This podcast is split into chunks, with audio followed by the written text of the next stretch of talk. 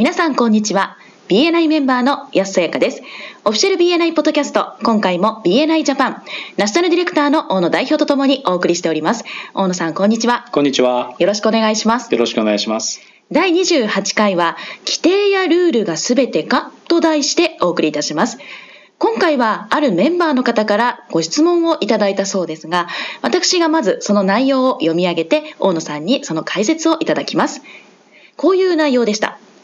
あるメンバーの方が、元メンバーの方をビジターとしてチャプターミーティングに招待をしたそうです。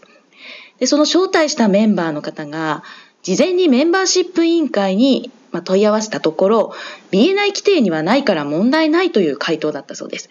で、これを前例として、その後同じように元メンバーを招待しようという動きがありました。ところがこの元メンバーの方は当時今もチャプターに在籍しているメンバーとの関係がこじれて大会をしてしまっている方で当事者からしたらできたら会いたくないのは当然。結局事情を説明してそのメンバーの納得の上ビジター招待は断念してもらったということがありました。メンバーの中には BJ9 の規定に書いていないことは全て OK なんて言い出す人もいて何か内規的なものを作る必要性を感じているということです。まあ、こういった内規の決定プロセスと元メンバーの扱いについてアドバイスをいただけませんでしょうか？という内容でしたが大野さんこれに関してはいかがでしょうか？はい、えー、今回のメンバーの方からのご相談はですね2つの重要なメッセージが導き出せると思うんですね。はい、で1つ目は規定やルールをどう扱うかということそれからもう一つは BNI のメンバーシップの価値をどう維持するかということだと思うんですね。でいずれも大きなトピックなので、えー、今回と次回のですね2回に分けておお話ししていきたいと思います。はい、で今回はまず1つ目の規定とかあのルールの扱いについてですね。で BNI のチャプターやメンバーがその BNI のメンバーシップからですねより高い成果を上げるために重要な役割を果たしているのが規定やルールと、まあ、もちろんそれだけではないんですけども、はい、重要な役割を果たしているのは間違いないと思うんですね。はい、ただそれが全てではなくてそれだけではうまく機能しないということも言えると思うんです。では他に何があるでしょうかということなんですけども、はい、まず規定やルールを整理するとメンバー規定にも書かれている、まあ、倫理規定だったりこれは入会の時にね皆さん誓っていただいてますよね。はい、はい、入会式でやっていただいていると思います、はい、それから一般規定管理規定それからプログラムガイドラインなんていうのもあります。でそれ以外にもいろんなマニュアルに記された手順だったりとかそういうふうに文書化はまだされてないんだけれども成功事例や失敗事例まあ、法律でいうと判例になるんでしょうかね、うん、そういった多くのチャプターの経験則であったりとか経験豊富なディレクターコンサルタントなどのそういった人からのアドバイスなどもあります。はい、でその他に大切なものとしては BNI の持っているビジョンですとか BNI のビジョン何でしたっけ？Changing the way the world does business. 世界のビジネスのやり方を変えるでしたね。はい、それとミッション。コアバリューこれ基本的価値観という意味ですけれどもそれから伝統カルチャーやまあ行動規範みたいなものも含めて大切なものとして存在しているということは言えると思います。はい、でこうしたものを環境とかあるいは器これをコンテキストってよく言ってますけれどもだとすればチャプターでの皆さんメンバーの皆さんの活動やそこから生み出される成果というのは、まあ、コンテンツとか中身ということが言えると思います。はいで BNI は規定だけ守っていればいいかということ決してそんなことはないと思うんですね。で規定やルールも含めた BNI のコンテキストの全体像をですねしっかり把握していただいてその環境に沿った行動あるいは関わり合い振る舞いをしていくということが、まあ、成果をですね最大化するためには欠かせないというふうに思います。はい、で今回の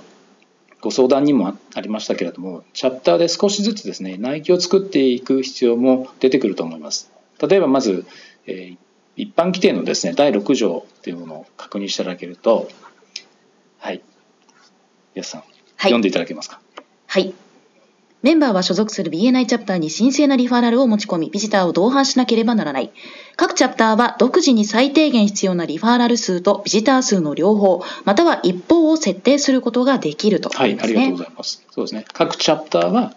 最低限必要なリファラル数とビジター数の両方または一方を設定することができると。要はメンバーの皆さんがですねそのメンバーシップを維持するために最低限貢献するべき水準というのをチャプターで設定することができると、まあ、これを推奨しているわけですね。はい、で一度設定すればその後ずっと変えなくていいということでもなくてですねチャプターの成長とともにこの基準も引き上げられるべきものですし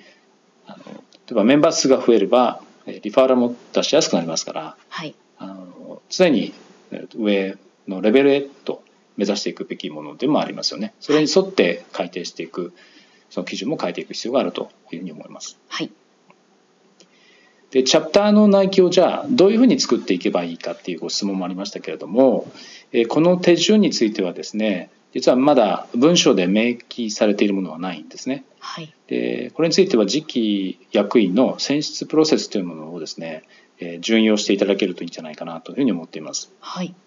で具体的にはですね現リーダーシップチームと全リーダーシップチームで内規のですね原案の作成をする委員会みたいなものをですね作ってそこでその役割を担ってもらって、はい、それをまず担当ディレクターコンサルタントとそのリージョンのですね管轄しているエグゼクティブディレクターによる審査と、まあ、承認を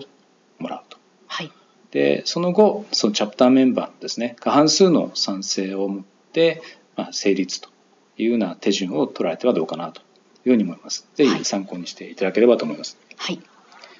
それとコンテキストの中でもですねその器とか環境というものですね。で規定っていうのはおそらく一番分かりやすくてですね、まあ、拘束力もあると思うんですね、はい、誰から見てもそれを守るべきだというものなんですけれども、まあ、それだけが BNI のコンテキストではなくて、えつまりメンバーが成功するための環境を作っているのはそれだけではないということですね。なるほど。ありがとうございます、はい、ではそろそろ終わりに近づいてまいりましたが最後に大野さんからメンバーの皆さんへメッセージはありますか？はい。で今回ですねぜひこのトピックをですね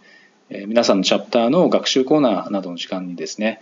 チャプター内で共有していただきたいと思っています。はい、規定に書かれていないことが全て許されるっていうことでもないしでマニュアルに書いていないことでもですねメンバーの皆さんが BNI から得られる成果をより大きくするためにですね推奨されるということもたくさんあるということですねこれをぜひ皆さんに理解していただいて、えー、BNI のですね全体の仕組みをうまく活用して成果を上げていただきたいというふうに思います。はい、ありがとうございました。ありがとうございました。今回も BNI ジャパンナショナルディレクターの小野代表と私 BNI メンバーの安さやかでお送りいたしました。次回もオフィシャル BNI ポッドキャストでお会いしましょう。See you next week!